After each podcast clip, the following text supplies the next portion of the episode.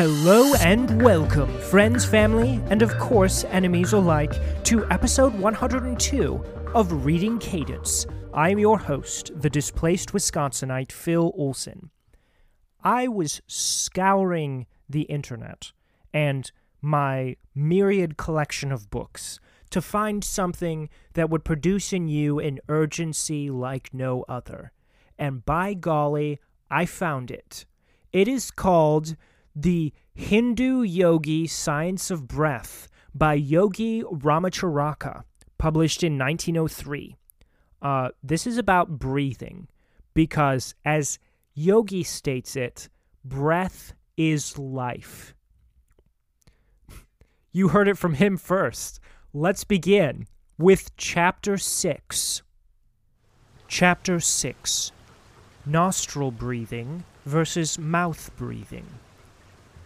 One of the first lessons in the yogi science of breath is to learn how to breathe through the nostrils and to overcome the common practice of mouth breathing. The breathing mechanism of man is so constructed that he may breathe either through the mouth or nasal tubes, but it is a matter of vital importance to him which method he follows, as one brings health and strength, and the other disease and weakness. It should not be necessary to state to the student that the proper method of breathing is to take the breath through the nostrils. But alas, the ignorance among civilized people regarding this simple matter is astounding. We find people in all walks of life habitually breathing through their mouths and allowing their children to follow their horrible and disgusting example. Many of the diseases to which civilized man is subject are undoubtedly caused by this common habit of mouth breathing. Children permitted to breathe in this way grow up with impaired vitality and weakened constitutions, and in manhood and womanhood break down and become chronic invalids. The mother of the savage race does better, being evidently guided by her intuition. She seems to instinctively recognize that the nostrils are the proper channels for the conveyal of air to the lungs, and she trains her infant to close its little lips and breathe through the nose. She tips its head forward when it is asleep, which attitude closes the lips and makes nostril breathing imperative. If our civilized mothers were to adopt the same plan, it would work a great good for the race. Hmm. Many contagious diseases are contracted by the disgusting habit of mouth breathing, and many cases of cold and catarrhal affections are also attributable to the same cause. Many persons who, for the sake of appearances, keep their mouth closed during the day, persist in mouth breathing at night, and often contract disease in this way.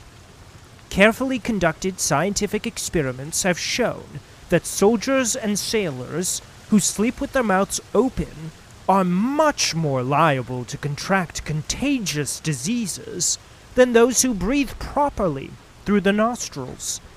An instance is related in which smallpox became epidemic on a man of war in foreign parts, and every death, every death which resulted was that of some sailor or marine who was a mouth breather. Huh, not a single nostril breather succumbing.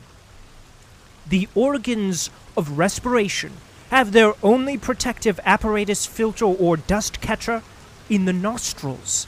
When the breath is taken through the mouth, there is nothing from mouth to lungs to strain the air or to catch the dust and other foreign matters in the air. From mouth to lungs, the dirt or impure substance has a clear track, and the entire respiratory system is unprotected. And moreover, such incorrect breathing admits cold air to the organs, thereby injuring them. Inflammation of the respiratory organs often results from the inhalation of cold air through the mouth. The man who breathes through the mouth at night always awakens with a parched feeling in the mouth and a dryness in the throat. He is violating one of nature's laws and is sowing the seeds of disease. Once more, remember that the mouth affords no protection to the respiratory organs, and cold air, dust, and impurities and germs readily enter by that door. On the other hand, the nostrils and nasal passages show evidence of the careful design of nature in this respect. The nostrils are two narrow, tortuous channels containing numerous bristly hairs which serve the purpose of a filter or sieve to strain the air of its impurities, etc., which are expelled when the breath is exhaled.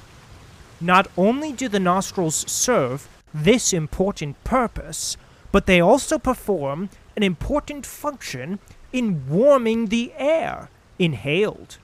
The long, narrow, winding nostrils are filled with warm mucous membrane, which, coming in contact with the inhaled air, warms it so that it can do no damage to the delicate organs of the throat or to the lungs. No animal, excepting man, sleeps with the mouth open or breathes through the mouth. And in fact, it is believed that it is only civilized man who so perverts nature's functions, as the savage and barbarian races almost invariably breathe correctly. It is probable that this unnatural habit among civilized men has been acquired through unnatural methods of living, enervating luxuries, and excessive warmth. The refining, filtering, and straining apparatus of the nostrils renders the air fit to reach the delicate organs of the throat and the lungs, and the air is not fit to so reach these organs until it has passed through nature's refining process. The impurities, which are stopped and retained by the sieves and mucous membrane of the nostrils, are thrown out again by the expelled breath in exhalation, and in case they have accumulated too rapidly, or have managed to escape through the sieves and have penetrated forbidden regions, nature protects us by producing a sneeze which violently ejects the intruder. The air, when it enters the lungs, is as different from the outside air as is distilled water different from the water of the cistern.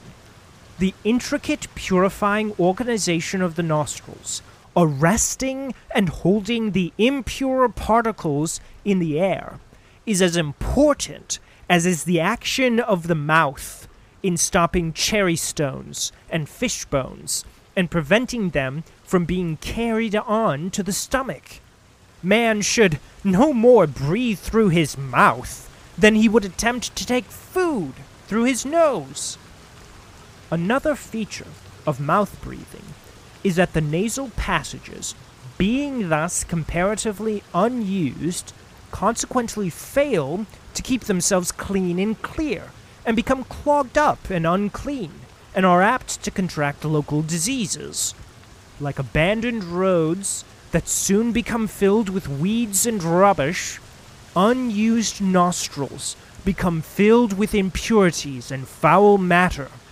One who habitually breathes through the nostrils is not likely to be troubled with clogged or stuffy nostrils. But for the benefit of those who have been more or less addicted to the unnatural mouth breathing, and who wish to acquire the natural and rational method, it may perhaps be well to add a few words regarding the way to keep their nostrils clean and free from impurities. A favorite Oriental method is to snuff a little water up the nostrils allowing it to run down the passage into the throat. From thence, it may be ejected through the mouth. Some Hindu yogis immerse the face in a bowl of water, and by a sort of suction draw in quite a quantity of water. But this latter method requires considerable practice, and the first mentioned method is equally efficacious and much more easily performed. Another good plan is to open the window and breathe freely, closing one nostril with the finger or thumb, sniffing up the air through the open nostril. Then repeat the process on the other nostril. Repeat several times, changing nostrils. This method will usually clear the nostrils of obstructions. In case the trouble is caused by catarrh, it is well to apply a little Vaseline or camphor ice or similar preparation. Or sniff up a little witch hazel extract once in a while, and you will notice a marked improvement. A little care and attention will result in the nostrils becoming clean and remaining so. We have given considerable space to the subject of nostril breathing, not only because of its great importance in its reference to health, but because nostril breathing is a prerequisite to the practice of the breathing exercises to be given later in this book. And because nostril breathing is one of the basic principles underlying the yogi science of breath, we urge upon the student the necessity of acquiring this method of breathing if he has it not, and caution him against dismissing this phase of the subject as unimportant. End of chapter 6. So, TLDR, breathe through your nasal tubes and not through your esophagus. Or wait, and not through your trachea. If you're breathing through your esophagus, you got some other issues you got to work out. Okay, but I I don't think we really need to convince anybody of the importance of breathing. Much like I didn't really need to convince you all last week about the importance of your liver, which I found I spent a ridiculously long amount of time stressing the importance of and necessity of your liver, which you don't really have a say in it. If you don't have a liver right now, I don't know how you're listening to this episode. But uh, I, I, I don't think there's anybody out there questioning. Hmm, you know what, Phil? You actually convinced me I shouldn't need my liver. No, like you're all like, okay, thank you for reinforcing the value that's never been questioned in you know ever. And so, uh, there you go you need to breathe and you need to have a liver. I mean, I'm done here, right? uh, and also, he puts into question the validity of a baby not naturally breathing through their nose. And I want to squash that bug before it gets a little too large. Uh, babies naturally breathe through their noses in general, according to the Cleveland Clinic of Health and the Department of Health in Minnesota. Um, and unless you develop choanal atresia as a baby, which only one in seven babies do, so I'm glad I could alarm you of that fact. But uh, you're you're gonna have a naturally nose breathing baby, so you don't need to worry. I mean, and then of course they will breathe through their mouth when they're crying and you know grappling with their existence outside of their mother's warm, safe womb and into a rather cold and chaotic world. But other than that, I think your baby's going to be fine with its nose breathing techniques. I don't think you have to be concerned. I would say your primary concern at this point is to make sure your nasal airways are clear. And really, I only found, you know, some real value in this chapter with the final like three or four paragraphs where it talks about making sure you got some running some water through your nose, running some witch hazel through your nose, which who would have thought that that was actually a thing? Um, apparently it is, and it produces some chemical called a tannin or something that produces a burning sensation in your nose when you breathe it in. But um, it's actually very good for clearing out your nasal passageways, and uh, you should not ingest it. Just as a disclaimer, uh, just apply it to like skin and breathe it in, and you should be fine. So I'm here to make sure that you're breathing in the correct substances. That's basically why I read this chapter. I want to promote a longer life for all of my listeners. I mean, I care about you whether or not you listen to my podcast, but you know, if you're listening to my podcast, like you're right before my f- or you're right below my family in, you know, my hierarchy of relationships. So, look at you go. thank you, thank you, thank you for listening to this episode and other episodes of Reading Cadence. You take me over the moon. I love reading incredibly boring passages of literature and letting you guys be entertained. So, uh, I think that all left to be said is, as they say in showbiz, that's all he wrote for now.